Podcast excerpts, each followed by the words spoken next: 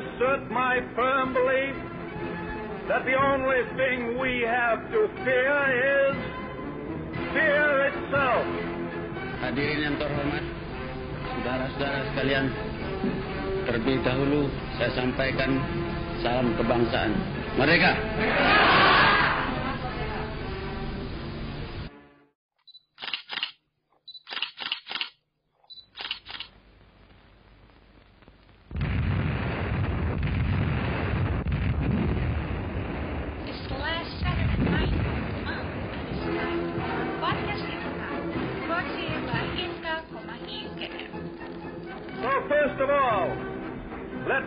assert my firm belief that the only thing we have to fear is fear itself.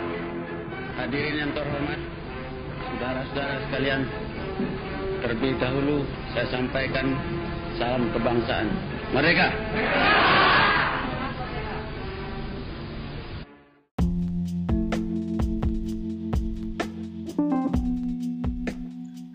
Sirka, balik lagi di Critical International Relation Podcast yang dipersembahkan oleh Departemen Inka Komahi UGM bersama aku Sekar dan Koni. Wah, nggak kerasa ya Kak, kita udah sampai di episode kelima nih. Nah, di episode kelima ini kebetulan bertepatan dengan Pride Month di bulan Juni ini. Nah, kita makanya ngadain bahasan spesial mengenai komunitas LGBTQ+, khususnya mengenai komunitas LGBTQ+, di Asia Tenggara. Iya nggak Kak? Nah, bener banget tuh Kon. Pada episode ini, kita mengangkat tema tentang pemenuhan hak-hak hidup komunitas LGBTQ+, oleh negara-negara di kawasan Asia Tenggara. Karena di kawasan ini, komunitas LGBTQ+, masih kerap mendapatkan perlakuan diskriminatif, bahkan dari pihak pemerintah.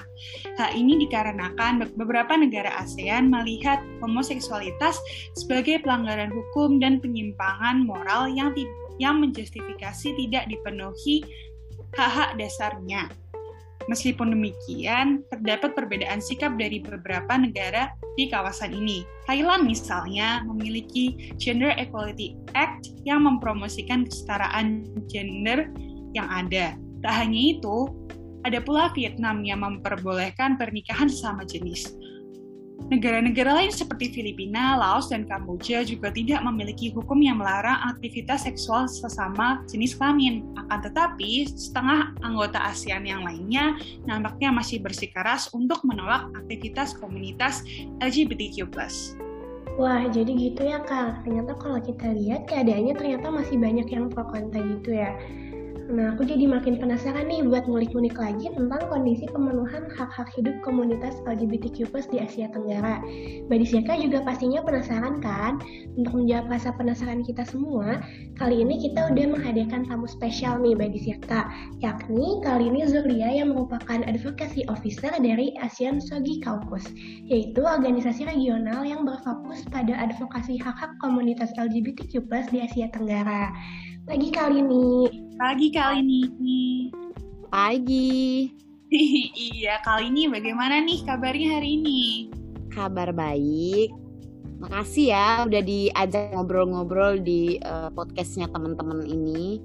Makasih juga kak karena kita juga senang nih uh, kedatangan kakak untuk ngisi podcast ini. Nah senang juga nih dengarnya tadi kali ini dalam keadaan sehat karena sekarang nih lagi pandemi ya terutama sehat tuh kayak mahal gitu nggak sih kak harganya? Oke, kita langsung ke pertanyaan aja ya kak.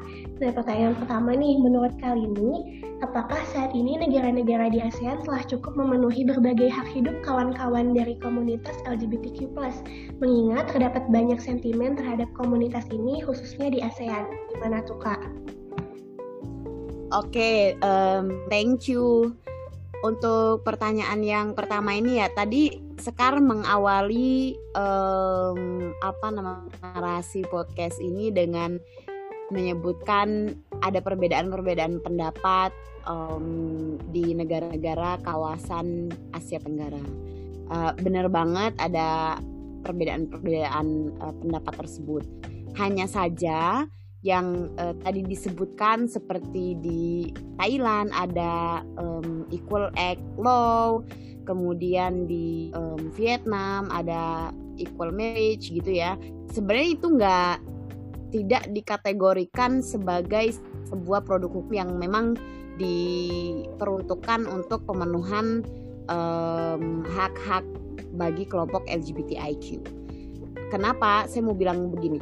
Eh, Gender Equality Act di Thailand misalkan, memang itu didorong oleh kelompok feminis, oleh kelompok uh, perempuan, um, oleh gerakan perempuan gitu ya bersama-sama dengan uh, kelompok LGBTIQ untuk punya um, spesifik hukum tersebut. Tapi sebenarnya um, ketika apa namanya kebijakan itu diluncurkan gitu ya disepakati itu sebenarnya tidak ditujukan spesifik untuk pemenuhan hak uh, kelompok LGBTIQ. Contohnya adalah di dalam Equality Act ini atau di dalam kebijakan kebijakan-kebijakan lainnya, Thailand itu tidak merekognisi adanya penegasan perubahan gender di identitas mereka. Jadi misalkan di Indonesia hukum apa namanya undang-undang kependudukan kita itu masih memungkinkan untuk seseorang untuk melakukan penegasan kelamin. Bahasanya penegasan kelamin ya di undang-undang kita ya. Contohnya gimana? Contohnya ketika kamu terlahir sebagai perempuan gitu ya, tapi pada saat puasa uh, kamu melakukan apa namanya uh, sex assignment surgery atau operasi penegasan um, seks karakteristik begitu ya, kamu bisa membawa hasil itu ke pengadilan, mengajukan ke pengadilan untuk merubah nama sekaligus merubah gender. Nah, baru-baru ini terjadi pada uh, sosok atlet kita yang yang sekarang udah jadi prajurit gitu ya. eh, teman-teman mungkin uh, ini juga dengan peristiwa tersebut adalah yang dialami oleh uh, Manganang gitu. Di Thailand, apa yang dilakukan oleh Manganang itu belum bisa dilakukan.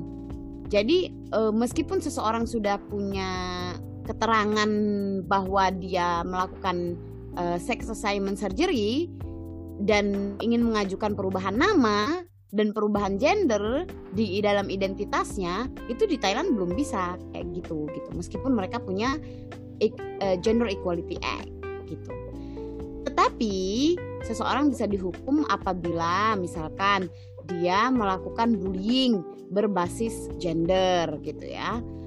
Atau seseorang bisa dilaporkan gitu ya apabila dia di e, sekolah mengalami kekerasan berbasiskan berbasiskan gender gitu. E, baik itu di sekolah di dalam rumah maupun di e, tempat kerja gitu ya. Yang kita sendiri belum punya kayak apa namanya gender equality act itu kita belum punya Kemudian di, di Filipina itu tadi untuk contoh kasus di uh, Thailand ya. Di uh, di Vietnam um, tadi sekarang sempat menyebutkan ada same sex uh, marriage atau equal marriage di Vietnam. Sebenarnya enggak, sebenarnya itu bukan sexual sex uh, bukan equal marriage atau bukan same sex marriage di di di uh, Vietnam itu, tetapi mereka punya uh, equal unionship ya. Jadi setiap orang itu punya hak untuk hidup bersama, untuk membangun union, untuk membangun eh, apa namanya kebersamaan lah. Meaning siapa pun warga negara Vietnam, kalau mereka mem mau membangun sebuah unionship itu boleh gitu. Baik laki-laki sama-sama lelaki, laki-laki dengan perempuan, laki-laki dengan eh perempuan dengan perempuan itu boleh tanpa meregistrasikan uh, perkawinannya gitu ya mengajukan pembelian properti bersama uh, uh, apa namanya orang yang di dalam unionship ini boleh gitu. Tetapi berbeda benefit yang diterima dari orang yang apa namanya dari orang yang menikah dengan orang yang berada di unionship ini di dalam uh, ikatan kebersamaan ini ini uh, berbeda gitu. Jadi sebenarnya dia bukan ya benar one step ahead sebenarnya karena setiap warga negara punya punya pilihan untuk dia mau menikah atau cuma berada di unionship gitu dibanding negara-negara lainnya ya. Tapi uh, itu juga dipengaruhi oleh uh, komunisme uh, sebagai ideologi negaranya Vietnam ya karena hidup komunal atau hidup bersama itu adalah hidup yang memang direstui oleh negara uh, komunis seperti um, Vietnam ini gitu itu keuntungan memang uh, kalau mau disebut memang itu adalah keuntungan yang uh, dimiliki oleh um, kelompok LGBTIQ di Asia Tenggara. Jadi di Asia Tenggara ini siapa pun yang hidup di Asia Tenggara ini kecuali di Vietnam mereka nggak bisa meregistrasikan kehidupan bersama mereka. Misalkan saya bersama pasangan di Indonesia meskipun sudah bersama puluh-puluh tahun gitu ya atau eh, belas-belas tahun gitu, kami nggak bisa mengajukan kepemilikan properti bersama atau meregistrasikan kehidupan bersama kami di dalam satu apa namanya di dalam satu buah uh, dokumen kenegaraan itu nggak nggak bisa. Di Singapura juga nggak bisa di Filipina juga nggak bisa di mana-mana nggak bisa kecuali memang hanya di Vietnam saja jadi um, itu ya aku tadi mau sebenarnya mau me, menegaskan, menambahkan informasi yang disampaikan oleh Scar di awal tadi. Tapi itu pun udah panjang gitu dan itu menunjukkan problem tersendiri di Asia uh, Tenggara. Sementara di negara-negara lain, terutama negara-negara bekas jajahan uh, Inggris gitu ya, uh, itu sih memiliki uh, hukum yang mengkriminalisasi orang-orang dewasa uh, yang memiliki hubungan seksual konsensual sesama jenis.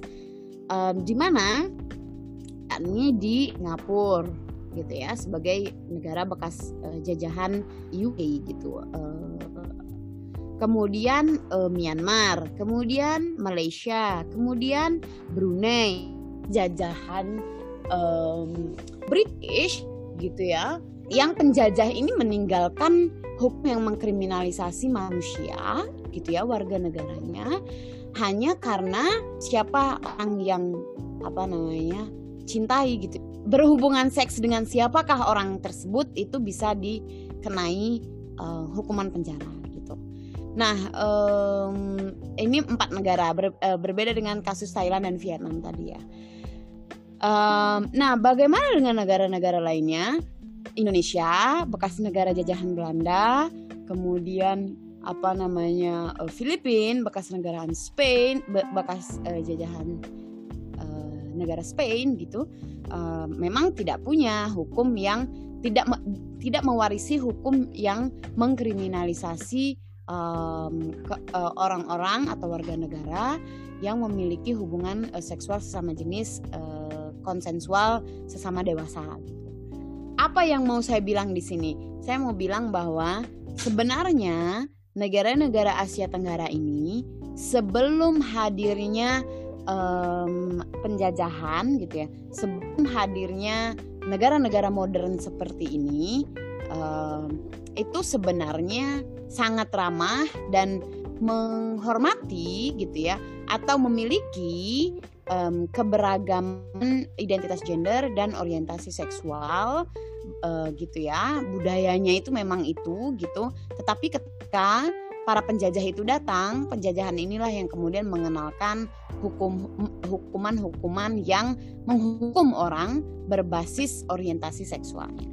Oke kak, berarti kalau misalnya kita simbol kan selain karena adanya moral, maksudnya moral yang dalam tanda petik kayak dari agama-agama yang melarang itu juga ada hukumnya yang diwariskan dari penjajah itu ya kak, yang akhirnya menyebabkan komunitas LGBTQ+ itu masih banyak dikriminalisasi, didiskriminasi gitu ya kak.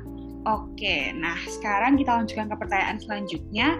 Menilik keadaannya seperti itu, bagaimana usaha advokasi yang telah dilakukan oleh berbagai komunitas LGBTQ+ di ASEAN untuk mendorong pemerintah dalam mengakomodasi atau memenuhi hak-hak komunitas LGBTQ+, Kak?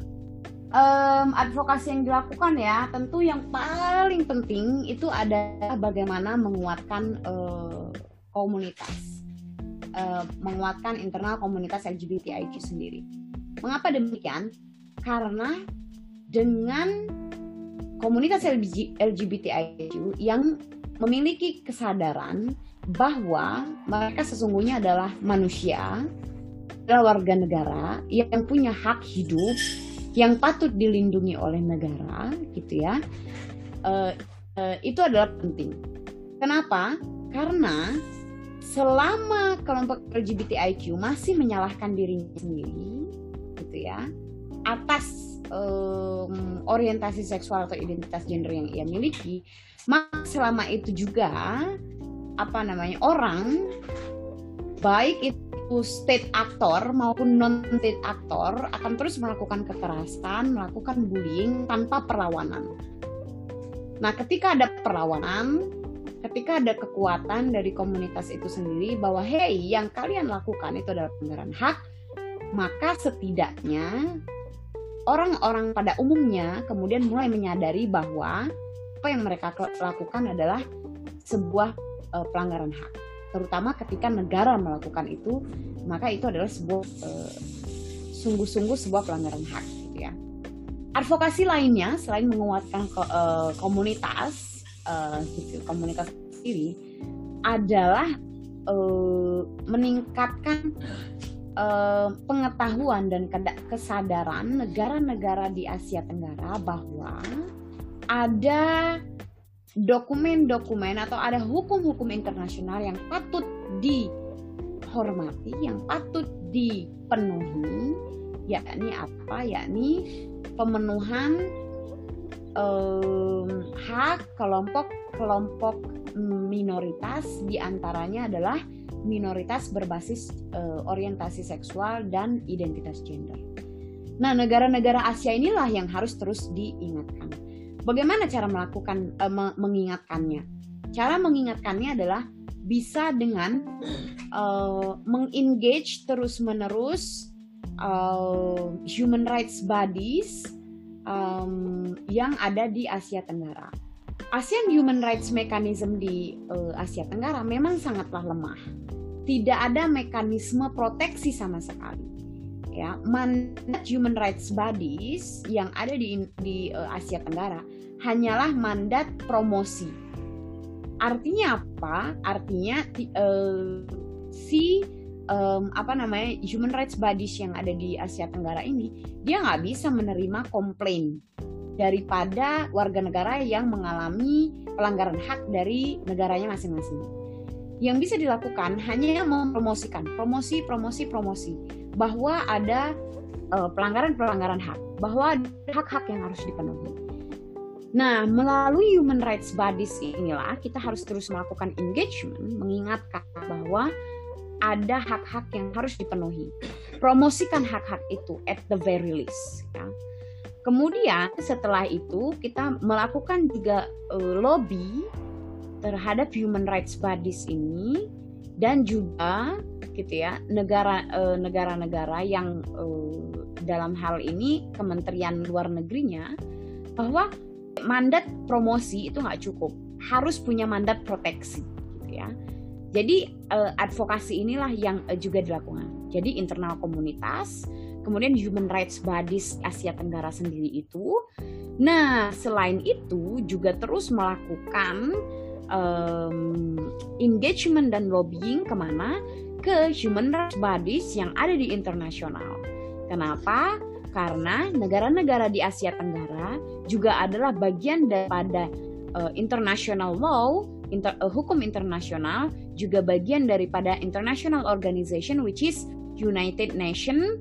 Di situlah kita terus melakukan engagement, monitoring gitu ya, lobbying ke human rights bodies yang ada di United Nation, uh, which is uh, United United Nation uh, on Human Rights Council. Nah, di sini ada beberapa bodies, ada beberapa um, mekanisme yang bisa kita uh, engage.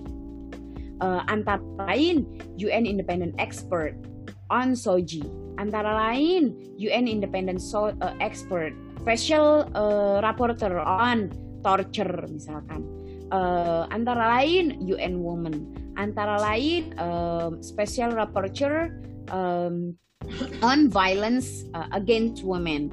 Uh, dan seterusnya dan seterusnya. Jadi uh, penguatan komunitas di uh, lokal itu penting, engagement dengan human rights bodies di Asia Tenggara, selanjutnya juga engagement dan uh, pressure juga lobbying di um, human rights mechanism di internasional yakni di eh, UN gitu. Oke kak, terima kasih banyak untuk pemaparannya. Uh, jadi kalau tadi bisa aku simpulin dari pemaparan kali ini, tadi di awal sempat dilurusin juga ya tentang Gender Equality Act di Thailand. Kalau itu tuh sebenarnya tidak bisa diklasifikasikan sebagai hukum yang memenuhi hak hidup komunitas LGBTIQ karena mereka cuma uh, mencakup untuk hukum yang melakukan pengaduan gitu atas kekerasan berbasis gender. Tapi sebenarnya untuk uh, jika ada yang melakukan sex reassignment surgery juga mereka tidak punya tidak mencakup hukum untuk uh, apa ya mekanisme untuk mengganti nama dan gender dalam identitasnya.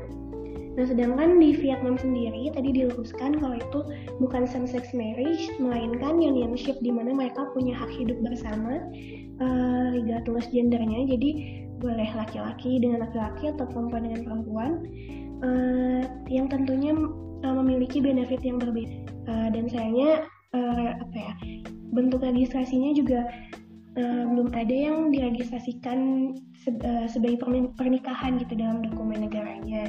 Nah, untuk negara lain sendiri, khususnya yang jajahan Inggris ini masih ada hukum yang mengkriminalisasikan hubungan konsensual sesama jenis dan sama-sama orang dewasa um, seperti di negara Singapura, Myanmar, Malaysia, dan Brunei. Uh, hal ini juga menunjukkan kalau misalnya uh, negara-negara di kawasan Asia Tenggara ini sebelumnya uh, sebenarnya ramah dan menghormati keberagaman gender, tetapi penjajah yang datang ini mereka malah mengenalkan hukum-hukum yang bersifat diskriminatif tersebut.